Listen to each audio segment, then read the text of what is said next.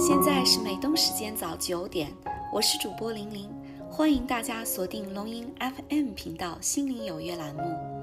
不论您身在何方，龙吟 FM 邀请您加入我们的大家庭。心再坚强，也不要独自飞翔。让我们的节目如隐形的翅膀，伴您左右，与您同行。每周一至周五早九点，风雨不改。龙吟 FM 心灵有约，与您一起开启美好的一天。亲爱的龙吟卫视的听众朋友们，大家好，我是主播玲玲。今天要跟大家分享一个哲理小故事。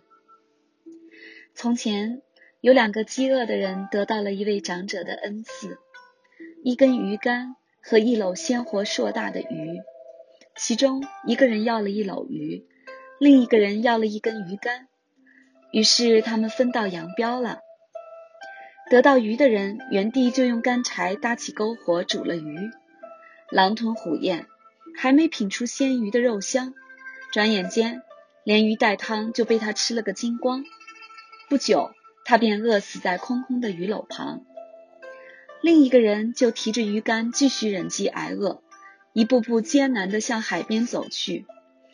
可是，当他已经看到不远处那片蔚蓝的海洋时，他浑身的最后一点力气也用完了，他也只能眼巴巴的带着无尽的遗憾撒手人间。